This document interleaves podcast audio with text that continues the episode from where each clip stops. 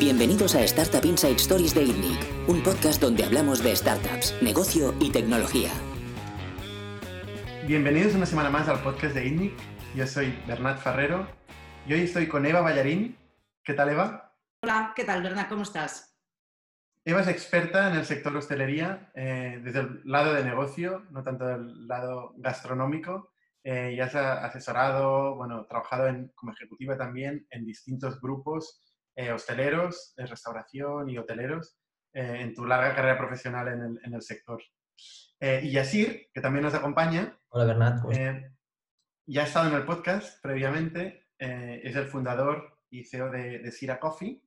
Eh, y nos explicará un poco cuál ha sido su experiencia en esta situación de paro total, eh, que evidentemente nadie nos prepara por ella y que a pesar de eso tenemos que reaccionar como con todo, ¿no? Entonces, eh, vamos a empezar por, por la situación actual. Eh, Eva, ¿cómo ves tú el sector hostelero en este momento de paro total y cómo estás aconsejando a la gente que te que habla, que te pregunta, que tiene que actuar en esta situación? Pues mira, Bernat, en este momento eh, no hay. No hay situación. En este momento, eh, la mayoría de los establecimientos, tanto hoteles como restaurantes del país, están cerrados eh, y los pocos que están operando lo están haciendo en, en formato delivery. No hay sector en este momento. Lo que hay es una gran incertidumbre por conocer qué va a ocurrir el día de y por conocer qué medidas vamos a tener a nuestra disposición para poder paliar el impacto negativo de varias semanas de cierre con lo que esto comporta. Y lo que yo en este momento estoy eh, aconsejando es en, en trabajar simultáneamente dos estrategias, Bernat. Una de ellas es qué hacemos ahora y la otra, simultáneamente, eh, insisto, es cómo preparamos el día D, el día que podamos volver a, a reabrir nuestros negocios. Por un lado, la, la estrategia del qué hacemos ahora creo que tiene tres, eh, o debería tener tres objetivos importantes.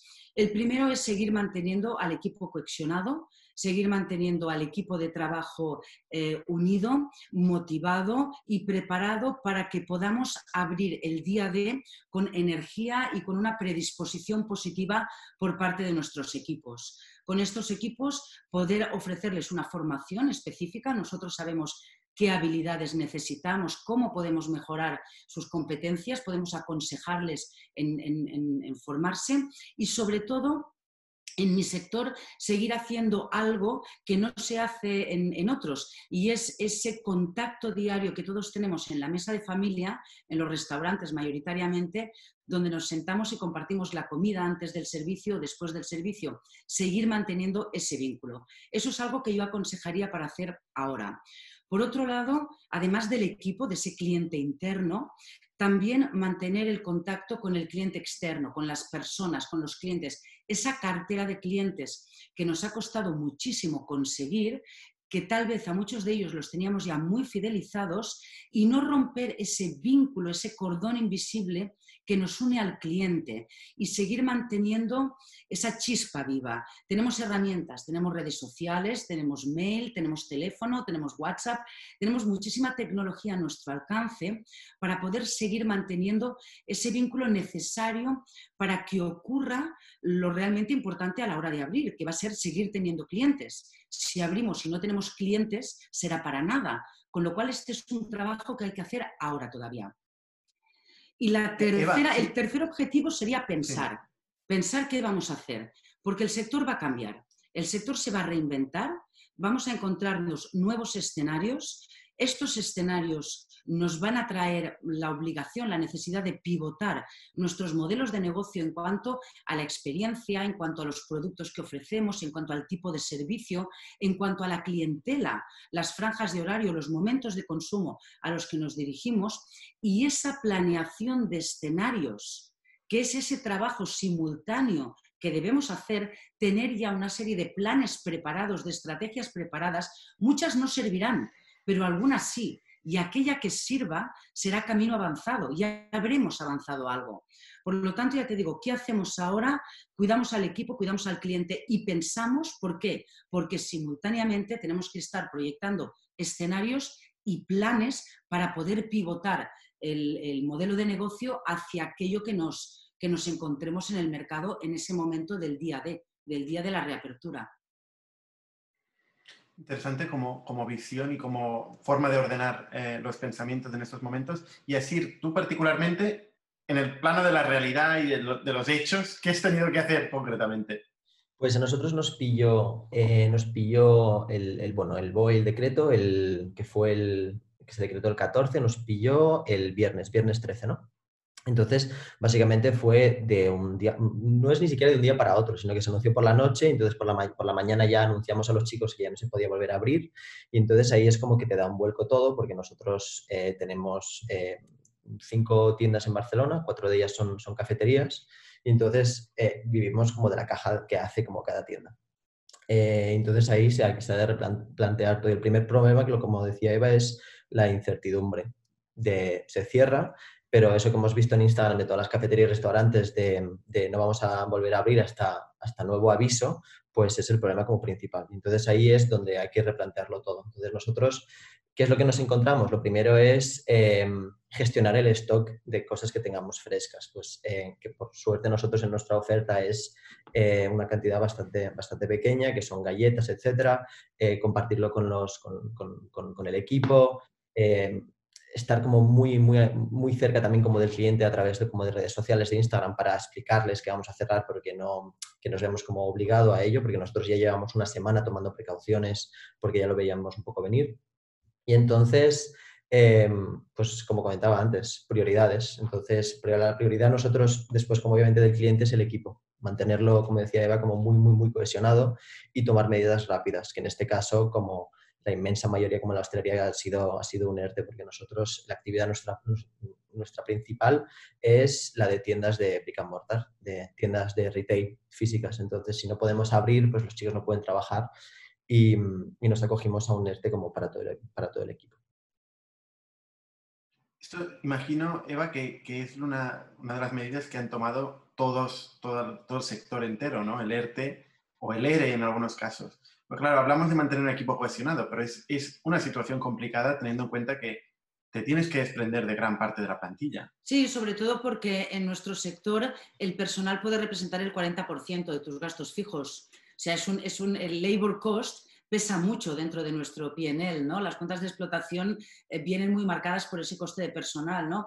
Aquí, por ejemplo, Yasir, cuando nos cuenta de que él tiene un empleado por tienda, ese es un ratio de, de empleo muy bajo por unidad de negocio. Si tú te vas a un restaurante, entre cocina, sala, limpieza, administración, contabilidad, pedida, te juntas con un mínimo de...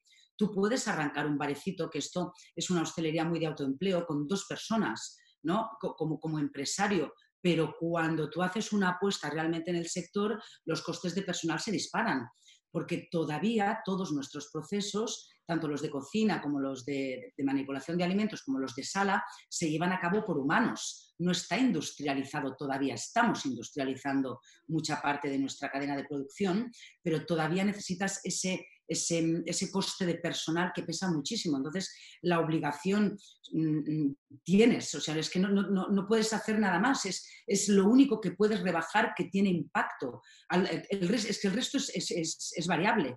Luego tienes tu coste de alquiler, que lo puedes renegociar con tu casero, lo puedes renegociar, pero no tienes nada más que renegociar, porque tus fijos son tu personal y tu alquiler. Y luego un pequeño porcentaje de suministros, agua, luz, gas, energía, consumibles... Y el resto es variable, que es el producto que, que utilizas para vender. Entonces, ¿dónde tienes que recortar? O sea, no es que el hostelero haya querido recortar ERTEs, es que no tiene dónde más. No hay otro sitio donde poder, en este momento, parar el impacto económico. Y, y cuenta que dos, tres meses para cualquier empresario medio, ya te digo, desde quien tiene un restaurante con quince empleados hasta el que tiene una gran cadena de franquicias, el coste que tiene... dos, tres meses de retraso en estos pagos, luego es muy difícil de recuperar, sobre todo cuando pensamos que vamos a entrar en un escenario en el que vamos a tener dos factores de consumo muy importantes. El primero es una menor predisposición al gasto, porque aunque mucha gente siga cobrando su nómina, vamos a tener el efecto de gasto menos porque estamos mal, y por otro lado, el real que va a ser que vamos a tener una tasa de desempleo mucho más alta, con lo cual mucha más gente sin recursos para poder gastar en una industria como la nuestra, que es prescindible. porque tomar un café en Sira es prescindible y comer el sábado por la noche con amigos en un restaurante es prescindible. Entonces, claro, nos encontramos en una situación durísima. ¿Dónde hay que recortar? No hay otro lugar donde recortar, Bernat, no hay, no existe, no se puede recortar de ningún otro lugar. O el alquiler o el personal. Y probablemente el alquiler, muchos de nuestros empresarios lo están negociando ya. Por eso, por... Son los tres, los, perdona, los tres tercios que siempre se hablan en el sector hostelería. Es, eh, por un lado, los stocks, el producto en sí, por otro el alquiler y por otro el personal. ¿No? Son como tres tercios. ¿Sería más o menos así o no? Sí, sí. Bueno, eso, eso respondería igual más a, al escandallo, ¿no? Que al final el, el precio de venta del plato tiene que ajustarse a un veinticinco por ciento del coste de los ingredientes, más un veinticinco por ciento que repercutimos de todos los indirectos. De ahí saldría un poco el precio de venta. Pero en la cuenta de explotación de, de, de, un, de un establecimiento hotelero, aproximadamente el cuarenta por ciento, entre el treinta y el cuarenta por ciento es personal. En un negocio brick and mortar, normal, ¿eh? Tradicional. No te hablo de virtual brands, de deliveries, no te, te hablo de, de, de un negocio tradicional no, habitual. Entonces, básicamente, eh, claro, en esta situación y teniendo en cuenta que los stocks en muchos casos van a ser un coste, un coste hundido, que no, va a poder, no se va a poder recuperar de ninguna manera, eh, sobre todo los stocks perecederos. Eh, Claro, los negocios se ven obligados a actuar muy, muy, muy rápido en la parte de personal y en la parte de alquiler, ¿no? Porque no hay otra para aguantar el golpe. Depende de la situación de financiación que tenga cada uno de los grupos. Pero vemos que incluso las grandes cadenas, tipo Burger King, fueron los primeros en actuar, en, en acogerse a los ERTEs, porque veían, no veían otra, por el cien por ciento de su plantilla. Sí, sí, son, Yasir, son, tú ibas a decir algo. Son decisiones durísimas, pero son decisiones que desafortunadamente eh, parece que no hay otra opción. ¿Cuál es la otra opción? No hay, no hay otra. No, no hay otra. Y de, de, hecho, de, de hecho, nosotros cuando reunimos al equipo, o sea, también nosotros, o sea, nosotros cuando hablamos, antes hablábamos, hablas Eva, de, de los de humanos, nosotros nos gusta pensar como nuestros baristas, como una familia, como o sea, que empieza a crecer poco a poco, ¿no? Que empiezan, eh, casi siempre pues entran como a veinte, treinta horas, luego se forman un poco más con nosotros, acaban a cuarenta porque nos lo piden. Entonces, para nosotros era imprescindible que el equipo como, eh, se sintiera como muy unido y, y, y cohesionado, porque para nosotros son todos los mejores baristas como de Barcelona, porque los formamos nosotros y porque así nos gusta pensarlo, ¿no? Eh, pero era muy importante como comunicarles el mensaje que, que, que, que no, había, no había otra. Es decir, la vida, por ejemplo, de Sira y de, y de, y de muchísimos restaurantes y cafeterías dependía de esa medida.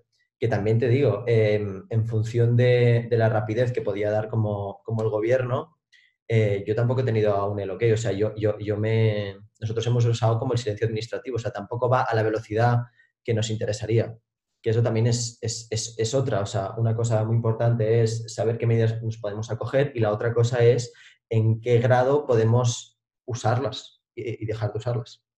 Eh, en este caso como el ERTE, también cuotas de seguridad social, un montón de cosas, porque también eso representa como una parte enorme en, en, en la P and L. Y acerca de lo que decía Bernat, de esa parte como de perecederos, luego depende obviamente de, de, cada, de cada concepto y establecimiento. Nosotros eh, tenemos la suerte como que el, el ochenta por ciento del producto que consumimos lo producimos nosotros, pues le, le hemos podido dar como salida de una manera o de otra, sea a través de empleados, sea a través de pivotar como el negocio de manera online, etcétera, etcétera. Y luego, pues obviamente lo que ha hecho como cada restaurante es dar, a, dar comida a la plantilla, darse a las asociaciones, eh, como se ha podido. Es que nadie se esperaba esta situación, la verdad.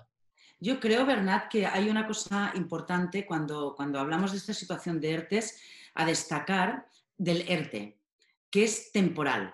Y eso es lo que debemos entender, la temporalidad de la situación. Y, y creo que es un mensaje que hay que dirigir a los equipos. Es temporal, es una situación temporal. ¿Por qué? Porque si, si, si el ERTE nos va a generar esa gran decepción y esa gran incertidumbre, ostras, eh, va a ser un impacto psicológico muy duro y emocional muy duro. Vamos a, vamos a enfocarnos más en esa temporalidad. Es una herramienta temporal para ayudar al empresario a poder reenfocar la apertura y a poder reenfocar la nueva situación.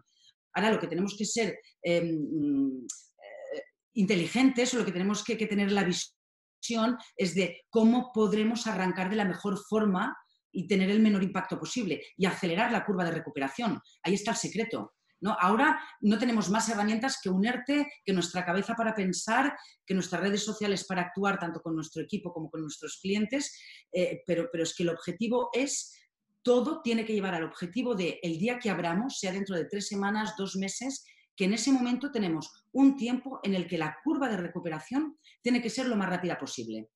¿Cómo va a hacer cada uno de los negocios para que esta curva sea lo más rápida posible?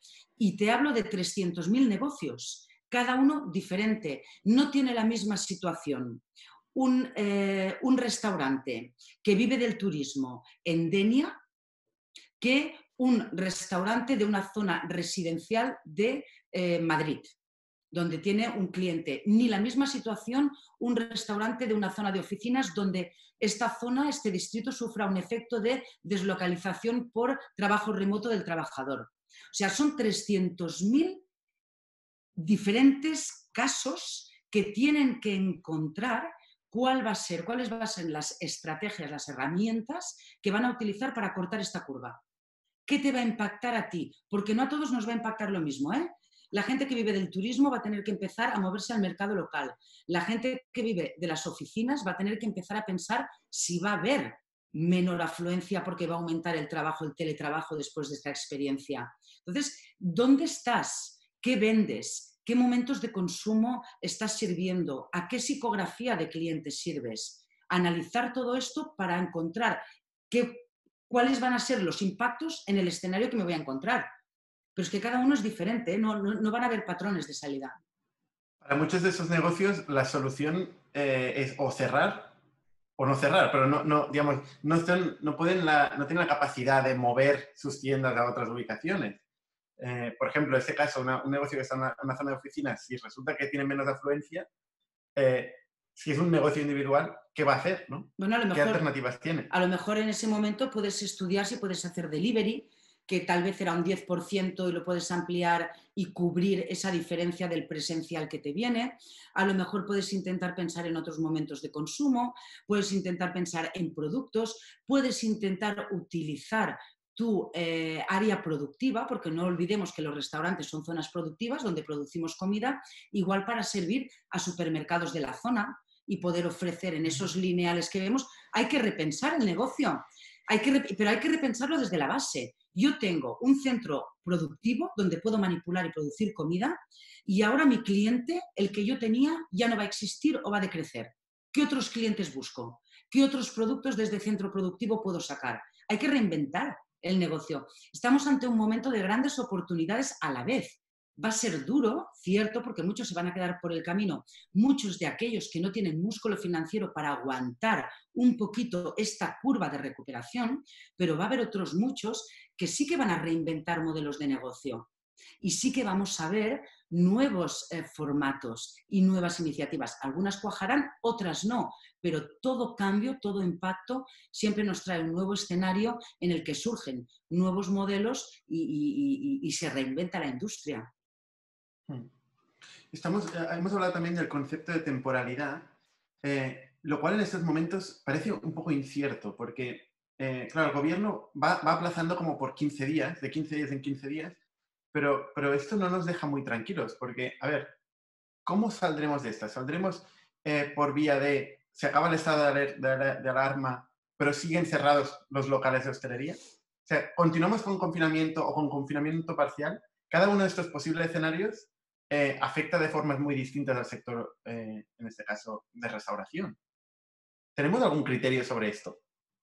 Pues la verdad, ¿sí, yo, por ejemplo? Yo, yo creo que, bueno, para todo jefe de Estado eh, va a ser o ha sido mucho más fácil decretar un estado de alarma que quitarlo y anularlo. Porque yo creo que vamos como a una escala como tan grande que, es que, que ha sido como más fácil decretarlo eh, para ver quién va a ser como el primero que quite ese estado de alarma y se arriesgue igual a no tener como ninguna, ningún, ningún contagiado como de coronavirus eh, y de reabrir escuelas, de abrir comercio, porque claro, ya no es como solo reabrir comercio, sino reactivarlo todo, porque realmente el sector, bueno, donde estamos nosotros, y hablo por, por mí, de, de lo que se ensira, eh, vamos condicionados realmente a que a que todo vuelva, no a la normalidad, pero a que la gente eh, cambie lo mínimo sus, sus métodos de, de consumir, que obviamente van a cambiar mucho, ¿no?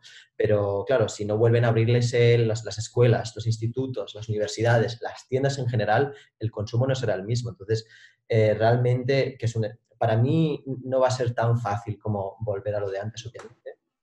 Eh, y, y por eso y, será como necesario, pues lo que decía Eva, encontrar como estrategias, igual no de reinventarse, yo prefiero como hablar como de pivotar realmente, o sea, guardar ese alma que teníamos, ¿no? que, que, que tiene como cada local, cada marca, aprovecharla y estar como eh, muy alineados con, con esa filosofía, ese producto, ese, bueno, ese, ese negocio realmente y, y, y pivotar hacia, hacia, hacia, otros, hacia otras maneras de consumir. Porque Yasir, tú ahora mismo, ¿qué haces? ¿Qué estás haciendo ahora mismo? Sira, ¿qué hace? Entonces nosotros teníamos la suerte, nosotros desde que abrimos, eh, todo lo que es, bueno, que de hecho ya, ya lo hablamos en, en otro podcast, antes de abrir nosotros ya teníamos listo como el manual de estilo, toda la parte como estética de marca y nuestro, nuestros ideales, vamos a decir, estaban listos. Entonces la página, nuestra página web y la parte online de tienda estaba ya lista. Entonces esa ha sido como nuestra estrategia de, de, de, de pivotar. Realmente si nuestros clientes no han podido ir a Sira a comprar café, pues qué mejor que el café vaya a su casa.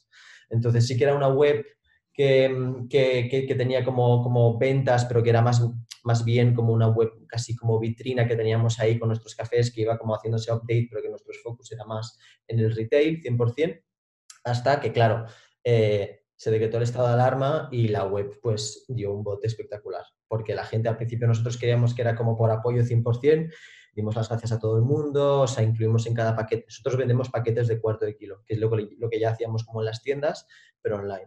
Eh, hasta llegamos a un momento que vimos que ya la gente ya no solo era por apoyo, sino porque necesitaba café en casa. Entonces fue subiendo, subiendo, subiendo, y a partir de ahí, pues esa fue nuestra, nuestra estrategia un poco de pivotar un poco y hacer un focus como enorme en el online.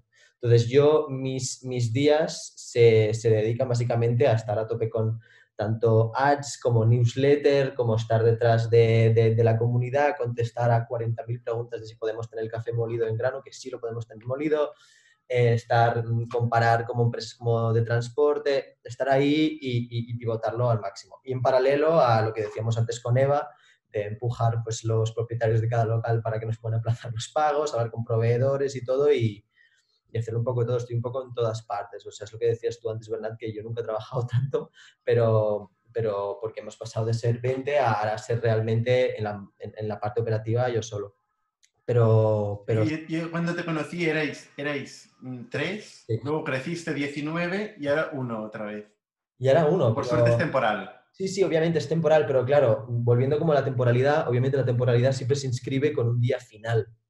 Entonces, claro, sin tener ese día final y esa certidumbre, esa temporalidad es muy, muy ambigua y muy sujeta a, a ver cuándo se acaba, ¿no?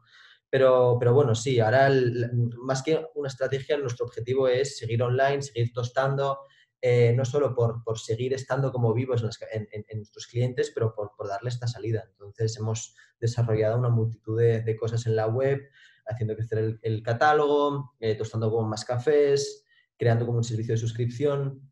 Eh, para que obviamente esto no sea un boom en la parte online y que vuelva a bajar, sino tener como una parte igual cuando volvamos a abrir, que es que, que se, se siga manteniendo. Y, y justo hoy que estábamos cerrando como estas dos semanas del confinamiento, que estábamos viendo un poco lo que hemos vendido de, de café, pues hemos vendido casi que, que, que, que, nuestras, que nuestras tiendas, o sea que la gente consume ya café en casa y lo que, lo, lo que nos viene un poco a decir que, que cuando volvamos a abrir la gente igual cambia un poco la manera de consumir el café.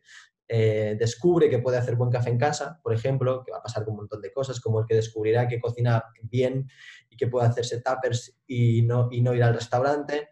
Eh, va a pasar, bueno, va a pasar muchas cosas así.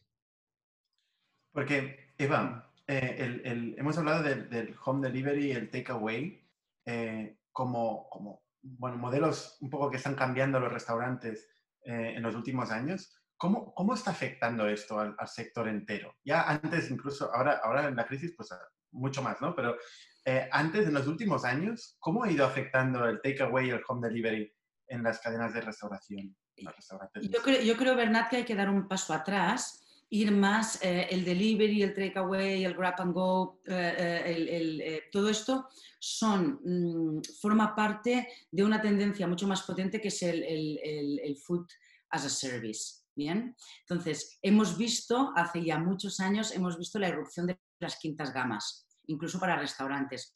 La quinta gama es aquel tipo de producto que solo necesita regeneración, que ya viene preparado. La quinta gama profesional, esto es food as a service. Hemos visto cada vez más en los lineales de nuestros supermercados productos preparados. Y te estoy hablando desde la fabada de la asturiana hasta la cantidad de lineales que tienes ahora con barquetas de verduras, de lasañas, de pasta, de pasteles de atún.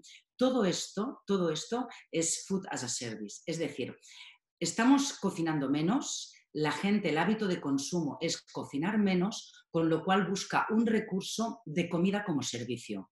Y esto es lo que ha traído el gran auge del delivery, del aumento de los lineales en el retail, de, la de, de, de todo lo que son productos ya preparados y hechos, de las quintas gamas para todo el Horeca profesional, para, para el canal Horeca.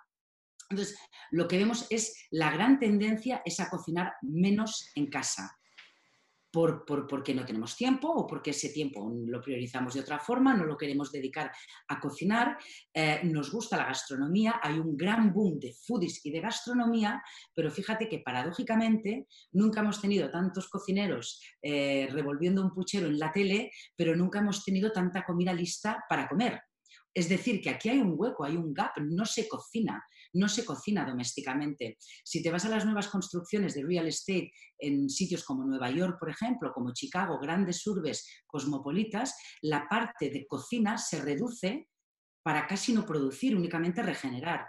Entonces, es, es, es una tendencia el tener la comida preparada para comer, ya sea en un restaurante donde además tengo el valor añadido de que me la sirven, ya sea vía virtual brands, que son un restaurante que hace una oferta gastronómica y la sirve únicamente a través de plataformas online, o ya sea yendo al supermercado o una tiendecita especializada en comida de takeaway, ¿no? Que va a tener un incremento, por supuesto, que se va a comer una parte de la gastronomía profesional tradicional, del restaurante brick and mortar tradicional, por supuesto, que también el delivery va a entrar en otros hábitos de consumo porque lo tenemos asociado a la noche de Netflix, a la pizza y al chino, que vamos a descubrir que el delivery llega a mucho más momentos de consumo que únicamente ese pizza o ese chino, cierto, que además se van a incorporar, como ya es en, en Estados Unidos, ¿no? los, los, los uh, meal kits, que te traigan a casa un paquete con la comida casi casi preparada, esa quinta gama de la que os hablaba, a comer una vez a la semana a casa. Y además todo ello, todo ello va a evolucionar cuando eh, la mayoría de estos servicios los vamos a gestionar digitalmente. Con lo cual la empresa de delivery, la productora, va a tener muchísimo conocimiento sobre el perfil del cliente y podrá hiperpersonalizar la oferta que se le está ofreciendo. Uber lo hace, Globo lo hace, Deliveroo lo hace, tener ese perfil de cliente y poder ofrecer un mejor, una mejor oferta gastronómica más adecuada a su perfil de gusto, su perfil nutricional, su perfil de consumo. Entonces va a crecer, sí, y hay muchísimas cosas que apoyan al crecimiento del, del food as a service, más que únicamente el delivery, ¿eh? Sino toda la, la, la gama que va a traer de, de modelos de negocio esta gran tendencia. Un restaurante hoy en día eh, que abre y no ofrece un servicio de delivery, ¿está perdiendo una gran oportunidad de negocio? No.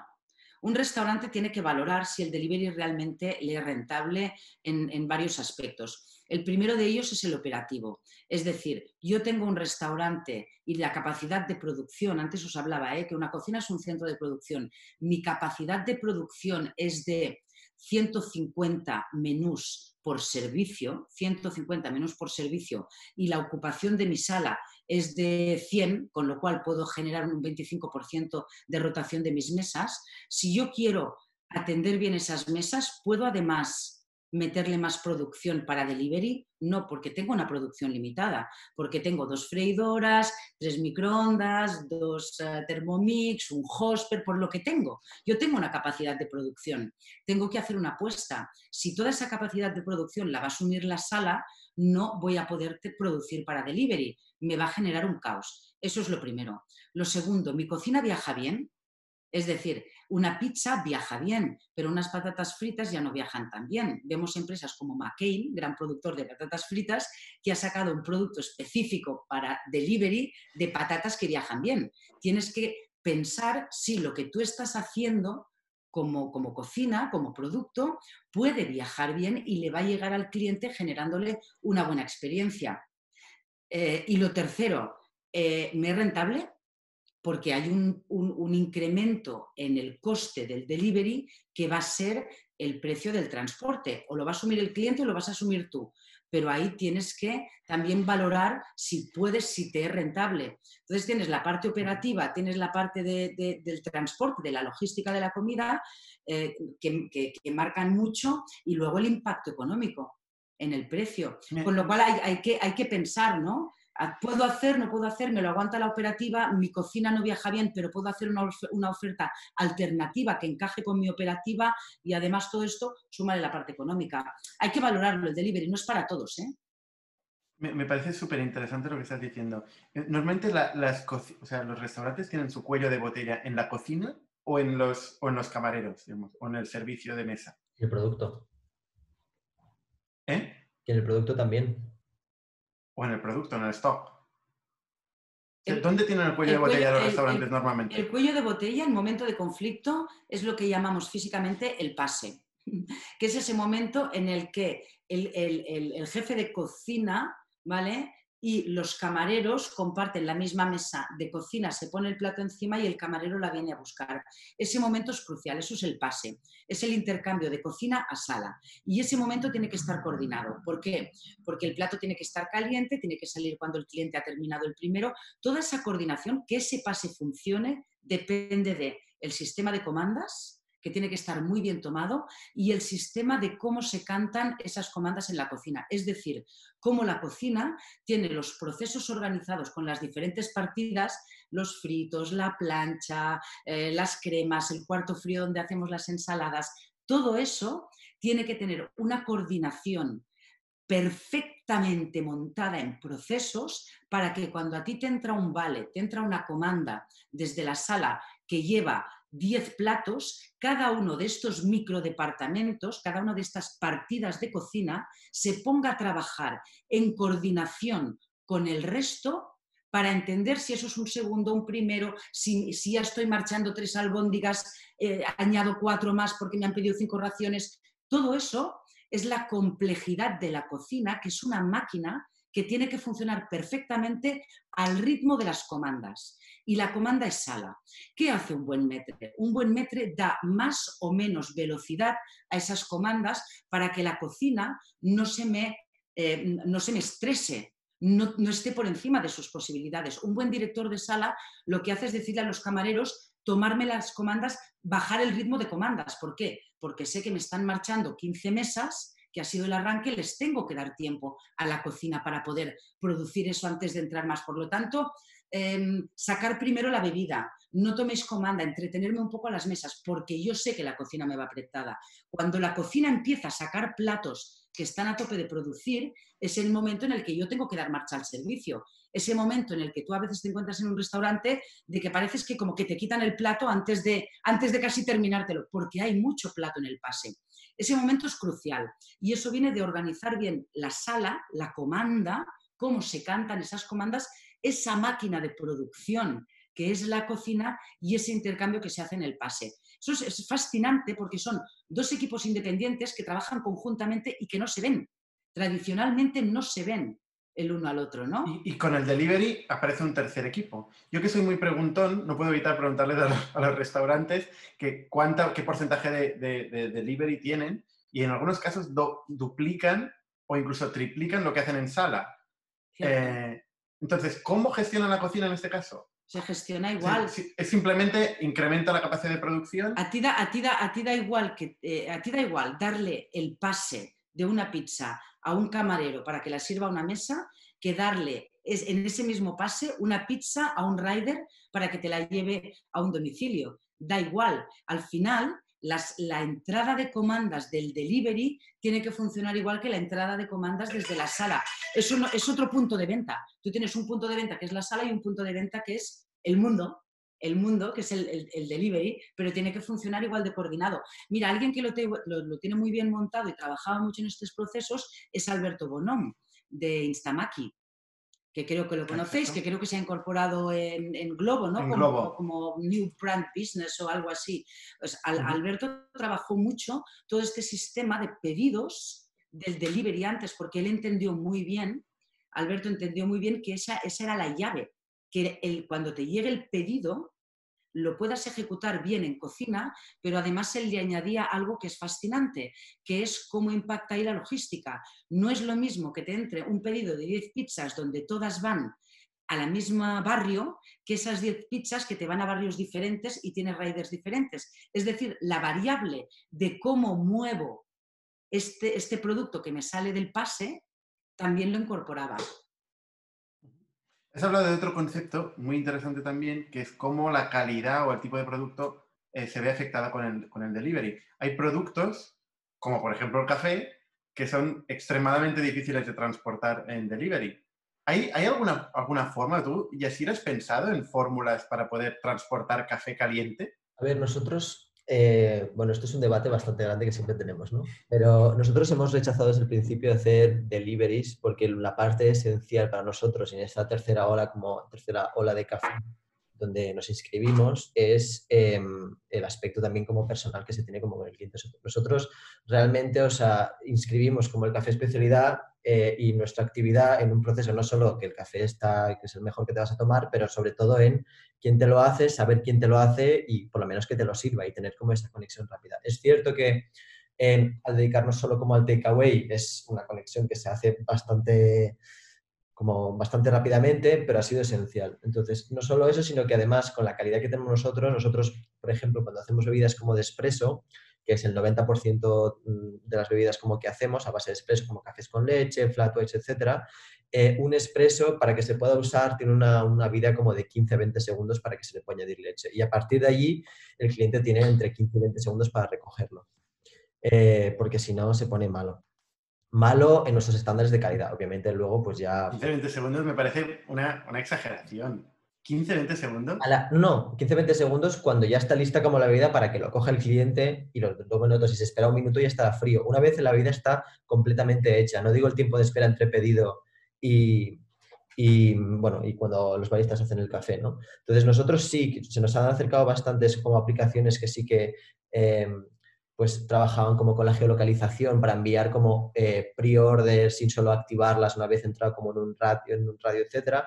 Pero al ser nuestras cafeterías como de ir como cliente por cliente, como con un barista como a la vez, nos era bastante, no solo complicado, pero bastante poco coherente como con, con, con nuestra oferta, ¿no? Entonces, eh, sí que es una cosa que hemos rechazado, pero a la vez estamos... como, bueno, hablando como digi de digitalización como de apps, sí que estamos como trabajando como en una opción de, de pre-order, ¿no? De, de, de saltarse como el, el pedido como físico, de, de, de, de dar como pues, dinero, pagar con tarjeta y, y tener como una especie como de gift cards eh, o de coffee cards eh, prepagadas para ir como un poco más rápido. Pero lo esencial es, eh, bueno, trabajar como el retail y, y estar allá, no hacer pre-order. Ni, ni y, y, caso... y, ya, y ya, déjame preguntarle, Bernat, ah, sí. y Yasir, ¿has considerado el, el, el, el incorporar eh, robotización? Es decir, eh, hay, hay máquinas ya um, baristas, ¿no? Hay robots baristas que ejecutan el café según sus fabricantes de una forma absolutamente impecable, personalizada, y luego también hay máquinas que pueden, eh, a partir de los diferentes granos y las mezclas y tal, ¿no? ¿Podría tu negocio pivotar de un negocio de venta y degustación de café con la intervención del factor humano, pivotar a, a automatizarlo? Obviamente perderías ese factor humano, pero podría ser otra línea de negocio, no sé, igual para corners en grandes superficies, ¿no? En vez de tener una persona, tener unas tiendas más en bajada, más, más de café, una, una tienda más de, de servicio personal, pero luego explotar la marca y explotar el concepto como corners en, en espacios más de retail, ¿no? Centros comerciales, espacios, sin, no sé. Eh, no. no, no, pero eh, como desarrollando un poco, ¿no? Es algo que, o sea, es algo que no es realmente como el valor humano, no es algo como marginal, digamos, como nuestro concepto, pero algo como, como, como esencial. Entonces, ese aspecto, de hecho, eh, para hacer un expreso hay como varias etapas, por ejemplo, y una de ellas es el tampeado. Pues ya existen máquinas que autotampean el café y es una cosa que es casi diametralmente opuesta, no solo como a nuestros ideales, pero a, a lo que nosotros queremos dar. O sea, nosotros queremos como más focalizarnos a, a, a ver cómo una persona puede ir más rápido, más que pensar de saltarnos a la etapa como a un, a un robot, digamos, ¿no? Eh, sí, que, sí que nos han venido como propuestas y se ven como máquinas corners o las típicas máquinas superautomáticas de espresso y realmente eh, nosotros como tenemos la, la gracia también como de Sira es que al ser nosotros tostadores y poder cambiar un café de un mes a otro, coger un tanzaño y de repente cambiarlo por un queño, etcétera, es una cosa que una máquina no puede seguir por el tema de eh, básicamente la molienda, la temperatura, la presión, la humedad, va cambiando, de, puede cambiar en un día, pero de un día a otro cambia seguro. Y eso hace que los baristas calibren el café dos a tres veces al día, que es una cosa esencial para que cada shot sea perfecto. Es una cosa que un robot aún no podría hacer. Cuando yo sepa que un robot puede hacer, yo qué sé, un Perú Monteverde con una extracción perfecta y con una acidez clavada y que luego pues lance un Guatemala también, pues diré, bueno, pues me lo planteo, pero de momento... Yo, yo estoy de acuerdo con, con Eva y decir que, que el futuro eh, pasa por la robotización. Esa idea que tenemos de que los humanos lo hacemos muy bien, con muy medido, eh, esa artesanalidad está muy bien, pero realmente eh, un algoritmo tiene una capacidad...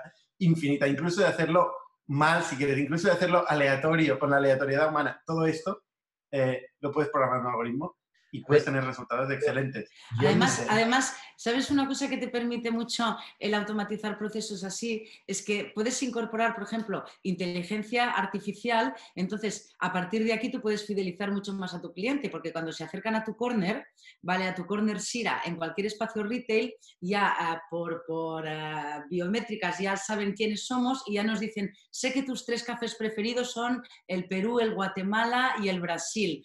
Hoy, que estamos a tantos grados, normalmente cuando hace calorcito por la mañana te acostumbras, sueles tomar un Brasil, pero hoy te recomiendo un tal. O sea, hay, es que se puede jugar muchísimo, ¿sabes? Cuando, cuando le metes en, un, en una industria como la nuestra, que va tanto de hiperpersonalizar, ¿vale? Porque tú vas a una ferretería y compras tornillos, pero tú vas a un restaurante o a una cafetería y puedes, cada uno, fíjate la cantidad de formas como pedimos un café en una terraza. Corto, eh, con leche, descremada, sin azúcar, con sacarina, descafeinado. O sea, la, la capacidad de hiperpersonalización que tiene nuestro producto es bárbara y ahí es donde la tecnología bien aplicada nos puede ayudar mucho a que juegue, ¿no? A nuestro favor, en, sobre todo en experiencia de cliente y en loyalty, ¿no? en, en, en fidelización. Y, y no en vano es lo que un Starbucks eh, al final ha acabado haciendo, o Blacking Coffee, que es uno de los negocios en ese sector que más crece, no solo funciona automatizando la parte de pre-order, como tú decías, eh, que la gente ya va con el pedido hecho, sino que es que el, el pedido se produce solo. O sea, al final, eh, parece ser que es un poco hacia donde va el mercado, eh, al menos en las grandes cadenas y en los negocios que consiguen dominar la operativa, que al final yo creo que gran parte de la clave de este tipo de negocios, ¿eh? Sobre todo la escalabilidad, Pero... Bernat. Cuando quieres trabajar la escalabilidad, ahí sí que necesitas Exacto. automatizar. ¿Sabes? Ahí sí. Y, y, y, y para hacer réplica, que es mucho de los modelos que vemos ahora, ¿no? Eh, fíjate que la restauración organizada, lo que conocemos como grupos de restauración o franquicias, son un porcentaje altísimo y increciendo dentro de la industria, ¿no? Y todos ellos, la apuesta es la automatización, porque es la forma de poder replicar a nivel, eh, de forma escalable, los, los mismos procesos y ofrecer siempre un producto muy de referencia, ¿no? Un producto muy igual. Hablando de automatización y de industrialización, un concepto relativamente nuevo que apareció en los últimos años es el concepto de dark kitchens, que son básicamente restaurantes que tienen exclusivamente la capacidad productiva y no tienen la ubicación, o sea, no tienen una, una, un Paseo de Gracia o, o una Castellana en Madrid, ¿no? O sea, eh, tienen eh, una ubicación cerrada donde no tiene acceso al público, pero que se dedican a producir exclusivamente para el delivery. ¿Eso es un fenómeno que tú, Eva, ves que va a crecer o, o no? O, o, o ha sido un, un tema anecdótico Eh, Mira, se, se Bernat, Bernat, Bernat, ahora porque les hemos puesto el nombre de Dark Kitchens, que queda muy chachi, es muy chulo, pero las Dark Kitchens hace muchos años que funcionan. Yo antes te hablaba de la quinta gama. Mira, hay cantidad de, de, de grupitos de restauración y todos lo conocemos, ¿no?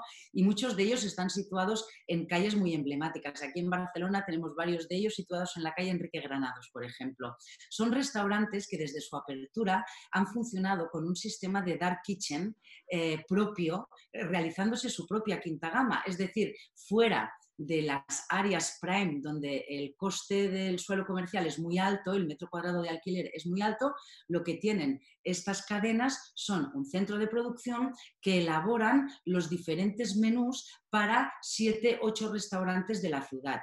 Cada uno de estos restaurantes tiene una oferta gastronómica diferente, una identidad, una decoración, ¿vale? Pero todos ellos tienen una cocina central, ¿vale? Una cocina central donde se elabora y además con economía de escalas, maximizando y optimizando la compra de tus productos, de tus ingredientes. Ahí se elaboran estas diferentes ofertas gastronómicas que se llevan a los restaurantes. Y en los restaurantes lo que existe es una cocina satélite o una cocina de regeneración donde se abren las bolsas al vacío que te vienen cien raciones de paletilla de cordero envasadas al vacío con mostaza de romero y patatitas panadera. Todo eso viene envasado al vacío, te llega a ti por la mañana.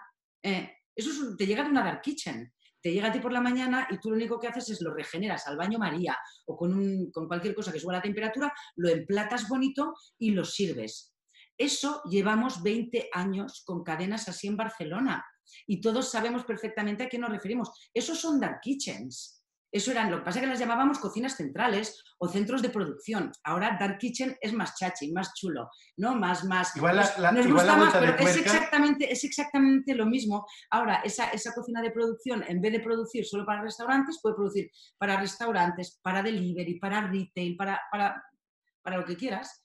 Sí, igual la vuelta de tuerca ahí es cuando aparecen negocios ya especializados simplemente en Dark Kitchen y aparecen negocios especializados simplemente en la distribución. O sea, aparecen marcas virtuales que no producen nada, que crean un concepto de menú, que luego encargan a Dark Kitchen y que luego se distribuyen a través de un distribuidor de last mile delivery. Claro, ahí es donde entra un actor nuevo, porque fíjate que como la cadena de valor va a cambiar, los actores van a cambiar y va a haber probablemente un actor que va a ser aquel que va a diseñar las virtual brands, va a ser aquel que va a tener el conocimiento del mercado más en una orientación más de marketing, va a tener ese conocimiento del mercado para poder juntar una determinada oferta gastronómica con, uno de, con un determinado look and feel, con un determinada sensación experiencial con una determinada segmento de cliente. Y ahí hay una cosa muy chula, Bernat, de las dark kitchens o cocinas de producción o este modelo global de negocio, y es que fíjate que permite la agilidad del cambio bárbara.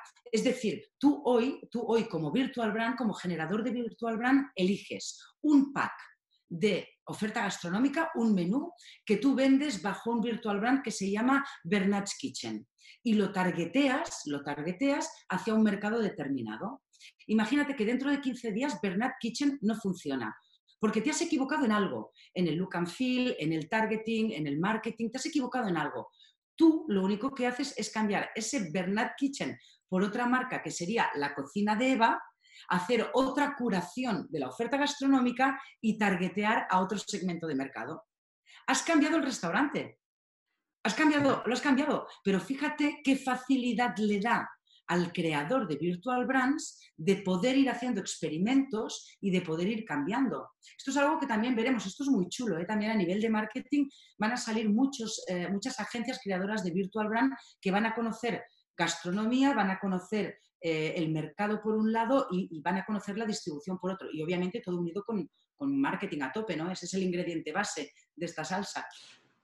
Ya que estamos en el marketing, eh, vamos a acabar con, el, con, con el, la parte más importante del negocio desde mi punto de vista, que es cómo conseguir clientes.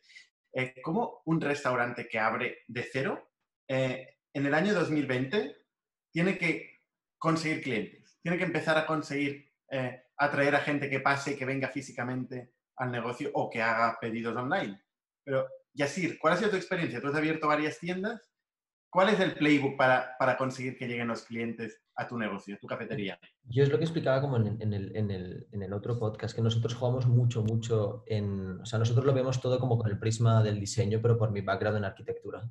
Obviamente como...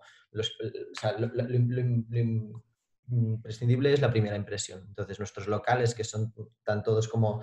Tienen todos como un alma, tan todos como diseños con materiales diferentes, pero con una, una armonía, etcétera, hacen que el cliente pues entre primero por cómo es el local y luego se quede por cómo es el producto.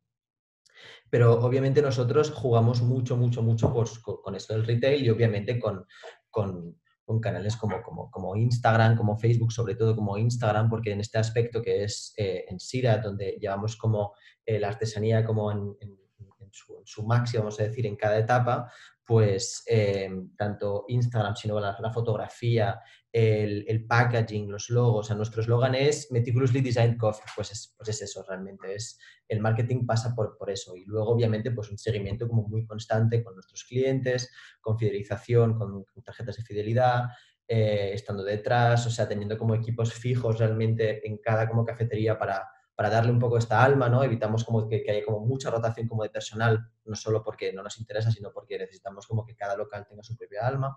Y, bueno, esos son los esenciales realmente.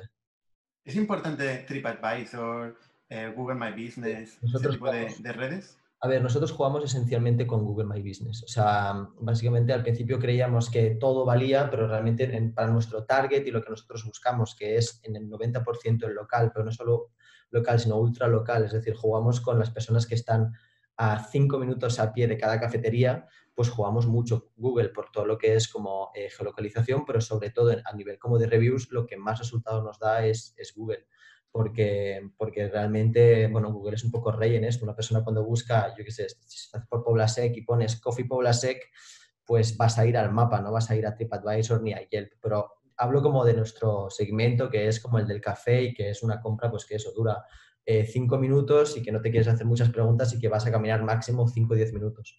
No nos interesa realmente ni estar, o sea, sí que tenemos perfiles pues en TripAdvisor y el Foursquare, pero no somos, no estamos, no somos activos en ese punto, ¿no? Eva, ¿cuál es tu visión? ¿Cómo, ¿Cómo tiene que arrancar un negocio y captar sus primeros clientes? Lo primero que tiene que arrancar es haciéndose un planteamiento antes de empezar el plan de negocio o durante el plan de negocio, que es... ¿Quiero que la gente venga por lo que soy o me voy a situar en un sitio donde haya mucha gente y voy a hacer lo que ellos quieren? ¿Vale? Primer planteamiento. ¿Quiero ser el bully, el bully y vivir en Cala Montjoi y que venga gente de todo el mundo porque soy el bully? Es decir, ¿tengo un producto suficientemente de autor y atractivo y potente como para ser un destino en mí mismo? Lo primero. Ahí vas a tener que hacer una serie de marketing y de acciones de un tipo. ¿Bien? Eh, Ahí lo que vas a trabajar es la experiencia. La gente va a venir para vivir una experiencia. Soy el bully, la gente viene por una experiencia, la gente me busca. Soy un reclamo, soy un destino.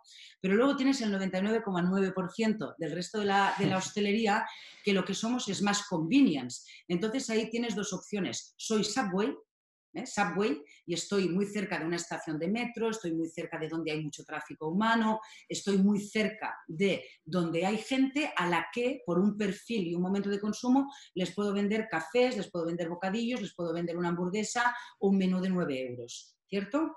¿Sí? O bien soy el bar de Paco, que también soy un convenience, pero que mi eh, objetivo de cliente es más la comunidad.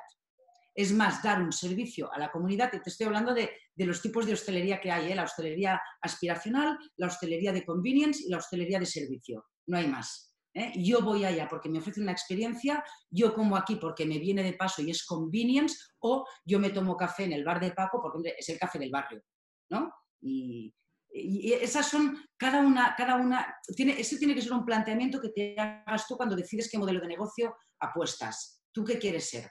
¿Quieres ser bully, quieres ser Subway o quieres ser el, el, el bar de Paco? Y a partir de aquí podemos desarrollar, ¿no? Y, y cada una de ellas tendrá una estrategia diferente porque va a un segmento y sobre todo a un momento de consumo diferente de un grupo psicográfico. ¿Cómo la tecnología y la digitalización, porque esto siempre ha sido así, digamos, ¿no? Pero ¿cómo hoy cambia? ¿Cómo el dos mil veinte eh, la tecnología nos puede ayudar a captar clientes? No sé si tú, Eva, observas algún tren o no en cuanto a, pues, a plataformas de Instagram, a, yo qué sé, a TripAdvisor, Yelp o, o Google My Business. Sí, bueno, hoy en día conseguir clientes, tenemos muchas más herramientas para conseguirlos y para, y para fidelizarlos. Es decir, tenemos herramientas para llamar la atención de, de, de nuestros clientes y una vez después del primer consumo, que todavía no son clientes, un cliente es el que repite. El que viene una vez no es un cliente, es un visitante. El cliente es el que vuelve a tu restaurante. Entonces ya es cliente. De momento es alguien que pasaba por ahí y ya veremos si vuelve.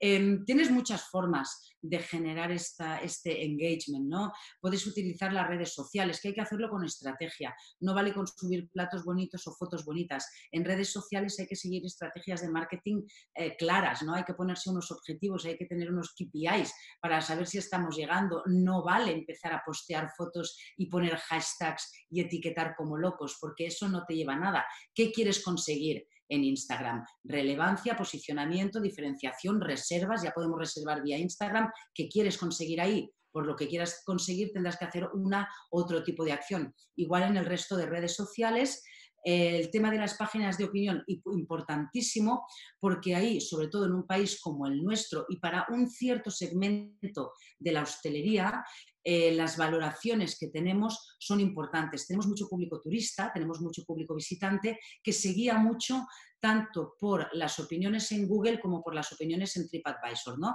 Son dos rankings que te posicionan muy bien, sobre todo frente a un, a un, a una, a un cliente turístico. Ahí también estrategias, sí. En TripAdvisor, en, en, en Google, la estrategia, analizar patrones, que es lo que yo recomiendo siempre. No te quedes con que hoy he tenido trescientas quejas, hoy he tenido cuarenta quejas. No, analiza, patroniza, porque al final habrás tenido dos quejas expresadas cuarenta veces, ¿no? Estrategia de atender y de enfocar y de tratar la respuesta, el feedback que obtenemos del cliente a través de estas plataformas y estas páginas de opinión que democratizan la opinión y tenemos que intentar sacarle ese partido, ¿no? Y luego, obviamente, pues marketing muy creativo.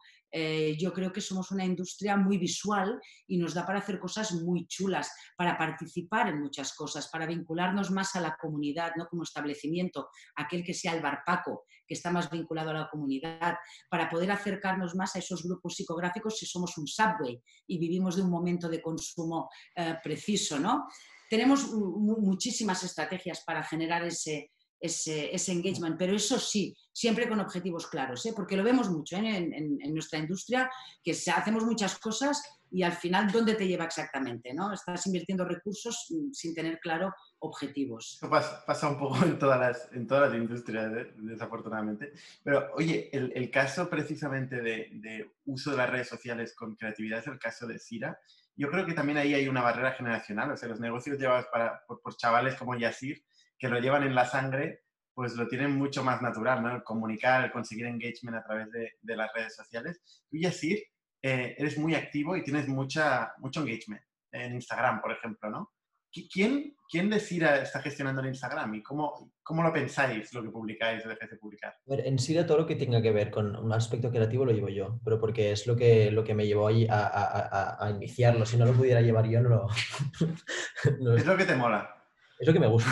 Es lo que me gusta, o sea, todo nivel como de, de branding, marketing, como naming, todo lo que es los copies, etcétera, me involucro mucho y estoy como muy detrás. Pero, pero básicamente por un aspecto, no, no por, por, por, por quererlo llevarlo yo sí o sí, pero por, por un aspecto de armonía. Para mí tiene que haber una armonía, ya os lo digo, desde los colores que vamos a usar como en el vaso, como en el tono y el pantone que se va a usar como fondo en la story de Instagram que sale a las cuatro de la tarde. Ese tipo de cosas como que son muy importantes. El cliente realmente... puede no notarlo como al principio, pero esa armonía, esa coherencia, ese, el, el hecho de estar como muy focus hacia no solo un producto, pero una manera como de comunicar es como muy importante, porque si no, pues vemos muchos ejemplos de, eh, pues en hostelería y en general, pues maneras de comunicar que son como muy distantes, que en la web ves una cosa, pero luego en Instagram ves otra, eh, no, y, y sobre todo lo que, des, lo que destacaría es que lo llevo yo también por un aspecto como natural, realmente, porque yo, porque, porque, porque sé realmente el producto, lo, lo, lo entiendo, o sea, es como... Es lo, lo, lo, no es que lo lleve como en la sangre, no solo como por la edad, obviamente, y por, por un aspecto generacional, pero sobre todo porque al, al, al llevarlo yo con, con el producto y conocerlo también, pues eh, lo comunico como con más facilidad. Y también es, es una cosa que pasa también como al diseñar locales o abrir locales, que hay un aspecto como de rapidez que es muy importante. O sea, si lo tuviera que llevar otro, pues tendría que verlo conmigo, aprobarlo, etcétera. Es una cosa que, que odio. O sea, y creo que una, una cosa como muy importante como en Sira y, y en general es ir como muy, muy, muy rápido. Muy rápido. Pero no, no solo como en el negocio, pero sino en decisiones, porque si no, como falta de naturalidad. Oye, Yasir y Eva, eh, muchísimas gracias por, por la experiencia, por compartir la experiencia y vuestras neuronas durante un, un momento de este confinamiento. Y bueno, seguiremos eh, vuestra trayectoria y espero poderos convidar, invitar más adelante. Eh, muchas gracias. Gracias a los dos. Y hasta la semana que viene. Gracias a ti, Bernat. Gracias, saludos. Somos un ecosistema de startups tech de Barcelona, creadores de Camalún, Kipu y Factorial, entre otras. Ofrecemos más de cinco mil metros cuadrados de coworking a startups y organizamos eventos diarios para discutir negocio y tecnología hasta la saciedad. Desde INNIC Fund invertimos en equipos con capacidad de construir grandes productos y negocios. ¡Te esperamos!